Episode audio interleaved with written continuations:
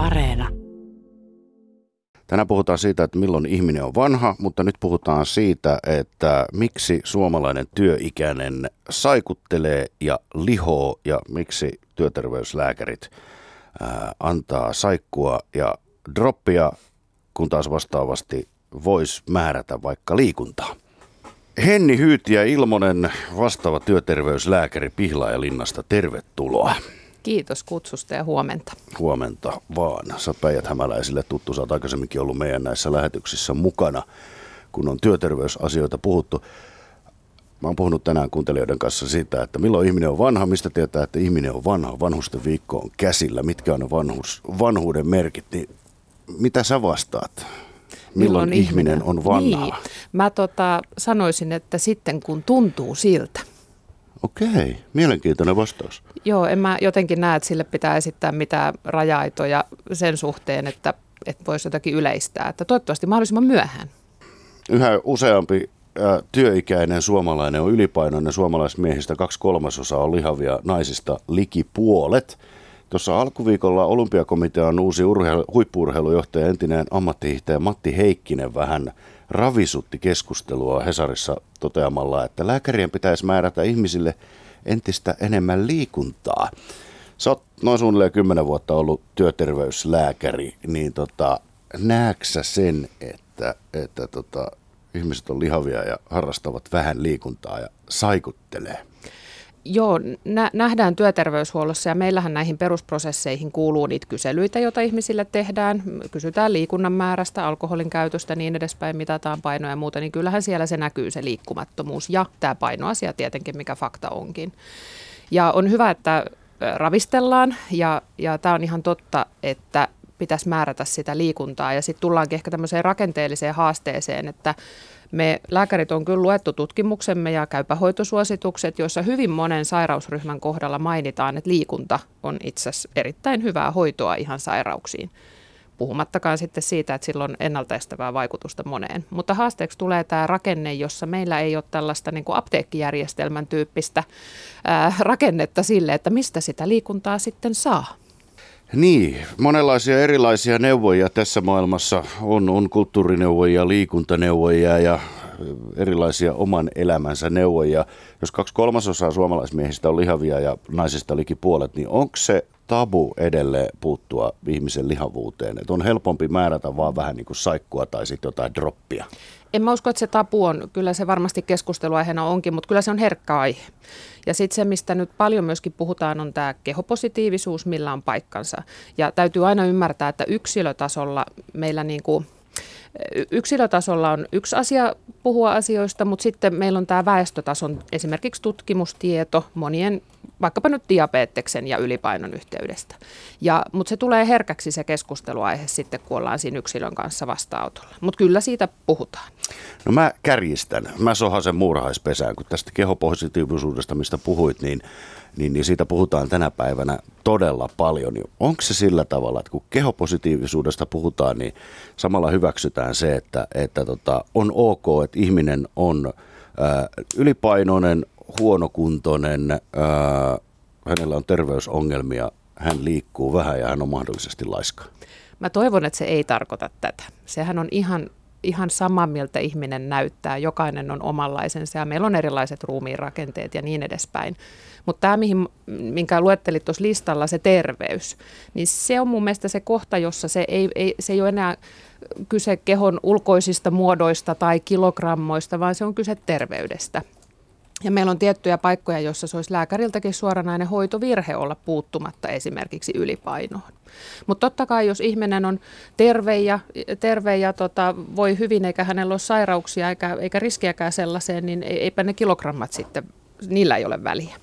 Mutta se, mistä mieluummin työterveyslääkärinä puhuisin, osana muun muassa kehopositiivisuutta, niin on toimintakyky. Eli onko ihminen toimintakykyinen siihen hänen arkiseen suorittamiseen. Koska heti jos kokee vaikka väsymystä tai niveliä kolottaa tai muuta ja sitten on sitä ylipainoa, niin sitten me ei enää ollakaan siinä kategoriassa, missä me voidaan suhtautua pelkästään positiivisesti siihen ylipainoon. Valtavia summia kuluu yhteiskunnalta siihen, kun hoidetaan, hoidetaan tota ihmisten työkykyä ja, ja ihmiset on poissa, poissa töistä, niin missä kohtaa mm. tähän todellisuudessa havahdutaan, kun vuosikausia, vuosikymmeniä ollaan, ollaan puhuttu, että, että ihmiset saikuttelee ja mm. on pois töistä?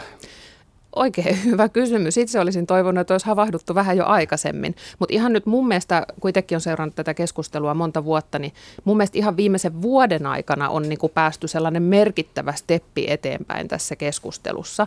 Nyt on muun muassa Työterveyslaitoksen tämmöinen työotehanke menossa, jossa yritetään nyt tätä tiivistää terveydenhuollon sisällä yhteistyötä näissä työkykyasioissa.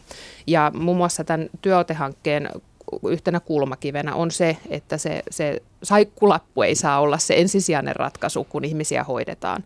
Sairausloma on monesti tarpeellinen ja, ja välttämätönkin, mutta sen pitäisi olla aina niin kuin muun hoidon ohessa.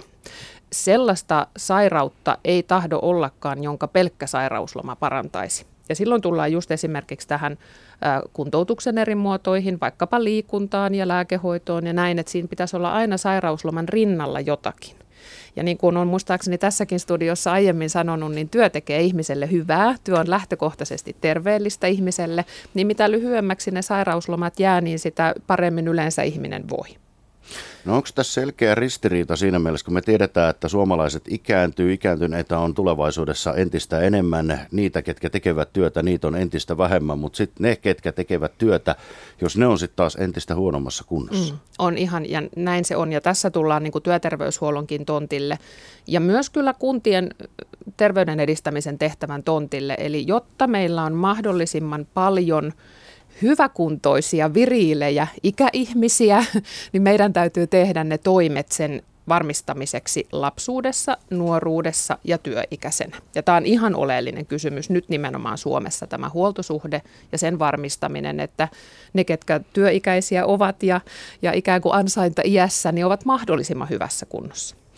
No aina on tietysti helppo osoittaa sormella erilaisia syitä ja seurauksia ja kaikkea muuta, mutta jos ajattelee niin kuin sitä, että nämä ihmiset, ketkä on tänä päivänä lihavia, niin ne on niitä samoja ihmisiä, jotka oli lapsia silloin 70-luvulla, mm. 80-luvulla, jotka vietti aikaa paljon pihalla ja liikkuja.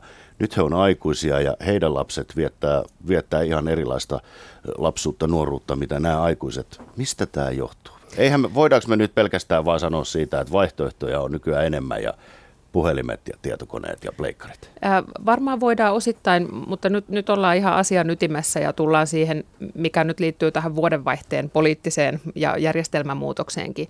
Eli nyt kun siirretään tehtäviä kunnilta hyvinvointialueille tai toisinpäin, tai etsitään sitä, että missä kukakin mitä tekee, niin täytyy muistaa, että väestön terveyden edistäminen on edelleen tulevassakin lainsäädännössä niin kuin kuntien tehtävä. Ja miksi? Koska se on ihmisten elinympäristö. Että jos on lahtelainen, niin Lahti on ihmisen elinympäristö ja jos on sysmäläinen, niin sysmä. Ja, ja tavallaan mikään terveydenhuollon osa-alue ei pysty tulemaan siihen arkeen. Ja nyt se juuri tämä oleellinen pointti siitä, että jotta jotta väestö pysyy mahdollisimman terveenä, niin ihmiselle täytyy tehdä terveyttä edistävät valinnat mahdollisimman helpoksi. Ja se on nyt tämmöistä rakenteellista terveyden edistämistä. Ja nyt tämä, mihin viittaat, että yhteiskunta on muuttunut. Ää, enää ei kävellä, pyöräillä paikkoihin, auto on helppo, julkinen liikenne sinänsä hyvä, hyvä ratkaisu, mutta vähentää sitä ihmisten arkiliikuntaa. Ja lapset on nyt ihan erityisen kova huolenaihe tällä hetkellä. Että se pitäisi mahdollistaa se, että siinä arjessa on mahdollisuus liikkua hyvin. No mutta riittääkö se, kun kunnat rakentaa näitä tämmöisiä kunta, kuntoliikuntapaikkoja, missä on jotain laitteita, niin riittääkö mm. pelkästään ne? Ei koska ne, ketkä liikkuu jo, niin liikkuu todennäköisesti jatkossakin. Me opitaan se liikunnallinen elämäntapa. Se, se mitä nyt niin tarvittaisiin mun mielestä enemmän, niin on sitä mistä aloitit, aloitettiinkin, että jos, jos nyt jollekin syttyy se kipinä liikkua tai on sellainen riski, että elämäntapa uhkaa muuttua, passivoitua, niin pitäisi olla mahdollisuus niin kuin saada sitä tukea ja tsemppausta. Et silloin kun me puhutaan vaikkapa liikunnan lisäämisestä tai vaikka siitä painosta yksityiskohtana, niin ne on elämäntapamuutoksia. Kategoria on elämäntapamuutos, josta me puhutaan, ja se on ihmiseläimelle hirvittävän vaikeaa. Me ollaan juututtu niihin meidän vanhoihin tapoihin ja mielellään toistaa sitä samaa, mitä on aina tehnyt. Ja se vaatii ihan hirvittävät ponnistelut oppia uutta me jokainen voidaan miettiä se, että jos pitää vaikka, mäkin tulin oman kahvini kanssa, että jos pitäisi vaihtaa vaikka kahvilaatua tai ryhtyä juomaan teetä aamuisin, niin sehän vaatii, niin kuin se on tosi vaikeaa, kun se on muodostunut rutiiniksi se tietty. Niin nyt varsinkin tähän me tarvittaisiin esimerkiksi liikuntaneuvojien kaltaisia viittasta aluksi liikuntajelppareihin tai tämmöisiin, niin tämmöistä matalan kynnyksen tukea, että ihminen, joka nyt miettii, että voi että kun jotakin pitäisi tehdä, niin joka sanoo, että no nyt me lähdetään kuule sinne vaikkapa sinne Tapanilan ulkoliikunta-alueelle ja katsotaan sun kanssa pari juttua, mitä sä voit siellä tehdä. Niin tarvittaisiin tukea. Työterveyslääkäri Henni Hyyti ja Ilmonen, mitä sä ajattelet tämmöisestä lauseesta, kun usein Suomessa puhutaan, mä oon kuullut varmaan näistä kanssa vuosikymmeniä, toistakymmentä vuotta, että Suomessa pitäisi, pitäisi ylläpitää terveyttä eikä hoitaa sairautta? No mä oon juuri tämän koulukunnan vahva kannattaja ja se musta on se surullinen asia, josta mä tulen ihan aidosti niin kuin surulliseksi, kun mä sitä mietin, että me on hukattu tämä meidän esimerkiksi terveydenhuoltojärjestelmän alkuperäinen tehtävä. Kansanterveyslaki tuli 1972 ja siellä asetetaan julkisen perusterveydenhuollon ykköstehtäväksi väestön terveyden edistäminen. Ja nyt mä väitän, mäkin sohasen vähän muurahaispesää, että sitä ei enää tehdä ollenkaan.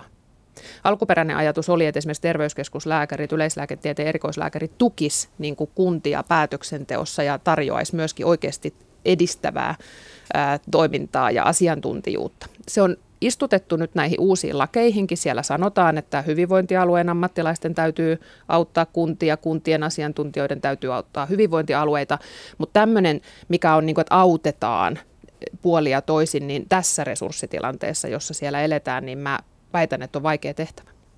Käydäänkö me tätä samaa keskustelua, jos ei nyt tällä kokoonpanolla sinä ja minä, mutta joku muu, niin vielä 20 vuoden kuluttua? Ky- kyllä mä luulen, kyllä mä luulen. Toivottavasti ei, mutta jollakin tasolla kyllä. Mutta mä aistin, että tässä on nyt sellainen kriittinen piste, piste jossa tota, maailma on muuttunut niin nopeasti ja tämä meidän rakenne on haastava tämän väestön ikärakenteen osalta, että nyt on niin pakko ryhtyä toimimaan. Ja mä toivon, että seuraava steppi, kun tämä sote-uudistus nyt saadaan ensin niin kuin olemaan ja elämään arjessa, niin seuraava steppi on sitten se, että me oikeasti mietitään näitä kokonaisuuksia sen kannalta, että miten ihmiset toimivat arjessaan, eli toimintakykylähtöisesti.